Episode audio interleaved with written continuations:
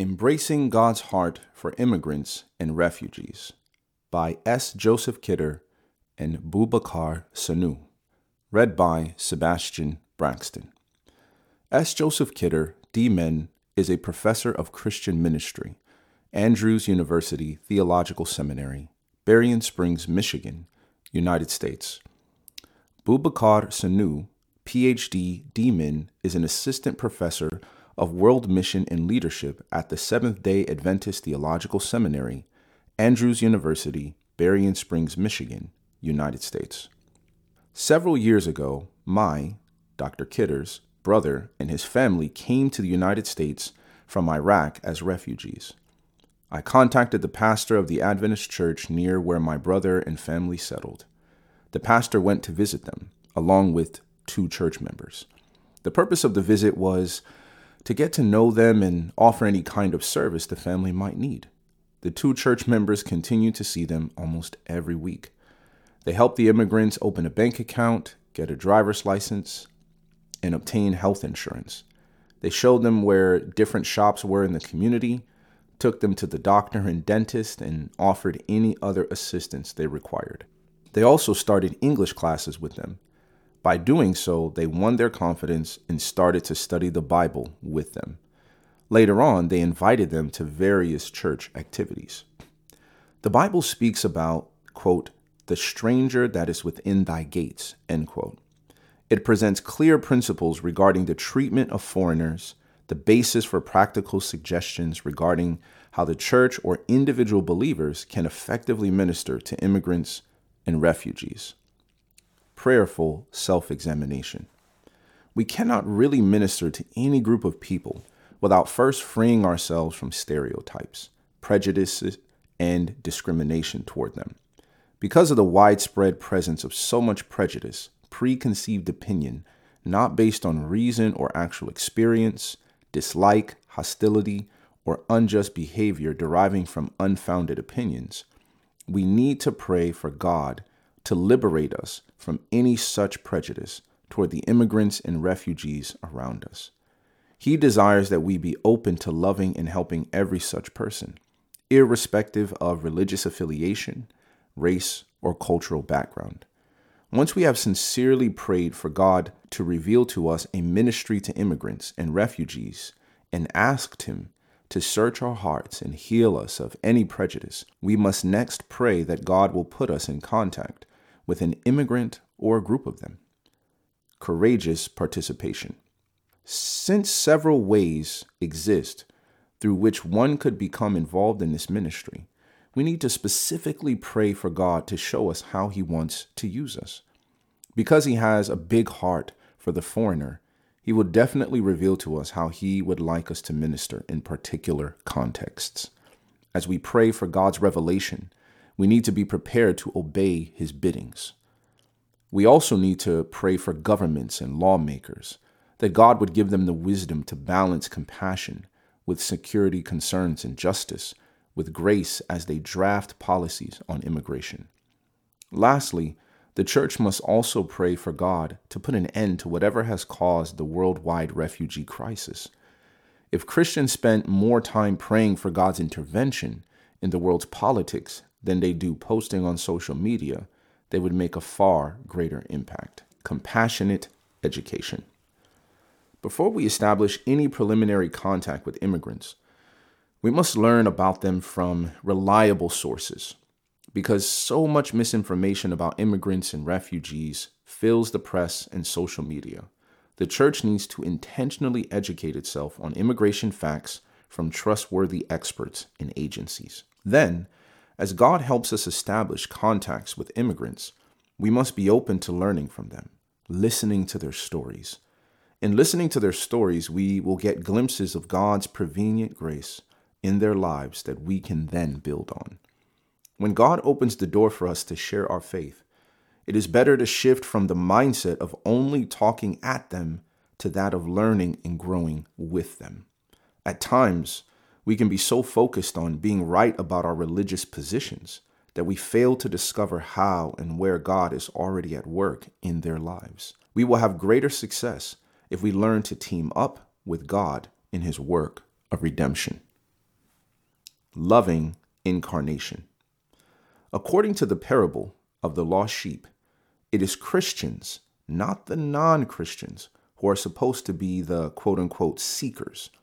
As such, quote, we are not to wait for souls to come to us. We must seek them out where they are. There are multitudes who will never be reached by the gospel unless it is carried to them.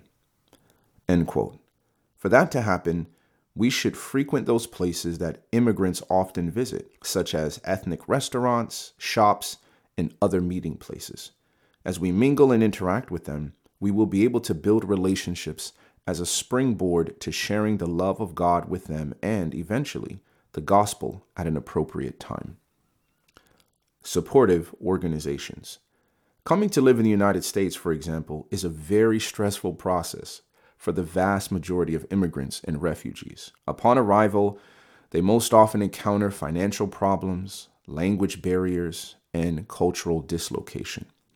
To make that moment of transition less stressful, many community-based organizations have dedicated themselves to aiding immigrants. We can volunteer with such organizations and assist immigrants with such administrative procedures as going to the Social Security office, opening a bank account, finding affordable housing, enrolling children in school, and beginning a citizenship course. Many organizations offer English as a second language, or ESL classes, for immigrants. It is a practical and proven way to meet and establish friendships with them in our communities. Volunteer at such organizations. If your community has no ESL program, start one at your church. Friendship is the first step in crossing the barriers separating us from people who do not look like us or do not have the same religious beliefs and cultural practices that we do. One of the great things about a church-run ESL class is that the Bible becomes a great textbook.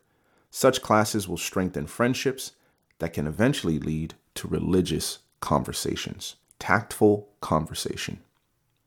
When immigrants show interest in our faith, study with them in a small group. Do not be in a hurry to take them to church yet. Members of some religions are shocked when they come into Seventh-day Adventist churches because it is a different way of expressing religion than they are used to. Tactful conversation will help us to be cautious about the timing of presenting biblical truth. Ellen White warns that, quote, while the teacher of truth should be faithful in presenting the gospel, let him never pour out a mass of matter which the people cannot comprehend because it is new to them and hard to understand. End quote. More than words and arguments, our way of life is the best testimony we have to convince others that we are religious people. Our prayer life and handling of the Bible and other religions' sacred writings show our love for God and respect for others. Furthermore, our conduct toward the opposite sex, our unselfish and unconditional care for people in need, and the inclusion of religious topics in our conversations are all part of a package that people from other religious backgrounds see as marks of being a truly religious person. Ellen G. White reminds us that, quote, the strongest argument in favor of the gospel is a loving and lovable Christian, end quote. Empowering conversion. Immigrants and refugees encounter a great deal of loneliness since they have lost their previous support system. In their loneliness, many of them may feel that God has forgotten them. They also often lose hope for a brighter future. Church members can serve as social and spiritual support to them either by visiting them or inviting them to the social and spiritual activities of the church. Ellen White rightly admonishes that, quote, a Christian reveals true humility by showing the gentleness of Christ, by being always ready to help others, by speaking kind words, and performing unselfish acts, which elevate and ennoble the most sacred message that has come to our world, end quote. The goal of outreach is not dependency, but empowerment. Converts from immigrant communities know their own people better than we do.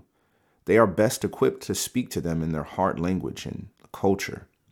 Many vibrant Seventh-day Adventist immigrant congregations started this way in the United States. The North American Division Adventist Immigrant and Refugee Ministries has identified, recruited, trained, and equipped potential immigrant leaders. Such training will often result in a branch Sabbath school that eventually will grow into a church. This has been a very successful method of reaching the Karen people in Minnesota, Wisconsin, and Indiana. Church leadership is using the same strategy with other immigrant groups. Equip missionaries. Finally, what about those who arrive from overseas with the intention of going back to their homelands, such as students and business persons? Ellen White connects our work among the temporary dwellers on our shores to evangelism. Quote, "Many of these foreigners are here in the providence of God, that they may have opportunity to hear the truth for this time and receive a preparation that will fit them to return to their own lands as bearers of precious light, shining direct from the throne of God. Great benefits would come to the cause of God in the regions beyond if faithful effort were put forth in behalf of the foreigners in the cities of our homeland. Among these men and women are some who, upon accepting the truth, could soon be fitted to labor for their own people in this country and in other countries. Many might return to the places from which they came in the hope of winning their friends to the truth. They could search out their kinsfolk and neighbors and communicate to them a knowledge of the third angel's message." End quote. In many countries such as Yemen, Afghanistan, Iran, and Pakistan, Christians cannot freely preach the gospel. It is therefore vital that we meaningfully connect with all foreigners from such restrictive countries in the hope of making disciples who will then be able to do missionary work in their homelands when they return to places where very often no Christian missionaries are able to go. Many immigrants come as international students, business people, or refugees. By having a loving, selfless, and intentional ministry, we will surely see how God fulfills his plan as he leads such individuals to our neighborhoods and doorsteps. Christ's hands. My, Joseph's brother, repeatedly told me how much my family appreciated the care and love the Adventist Church showed them. It is an example of what a church can do to alleviate the difficulties of refugees and immigrants in various contexts. According to Ephesians chapter 2 and verse 10, Christians are, quote, "God's handiwork, created in Christ Jesus to do good works," end quote. As followers of Christ, we pass on his love and compassion when we show concern and hospitality to others, especially to strangers and the less fortunate.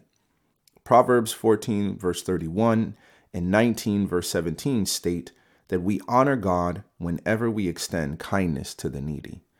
That may be one of the reasons why Jesus said that when we give a banquet, we should focus on those who cannot repay us. Let us never forget the following biblical teaching in our dealing with strangers.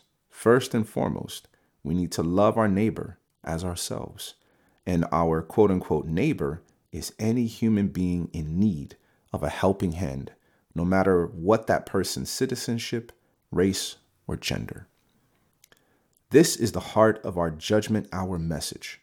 Ellen White states, quote, "When the nations are gathered before him, there will be but two classes, and their eternal destiny will be determined by what they have done or have neglected to do for him in the person of the poor and the suffering." End quote. The essence of Christian hospitality is to be Christ's hands wherever and whenever we encounter people.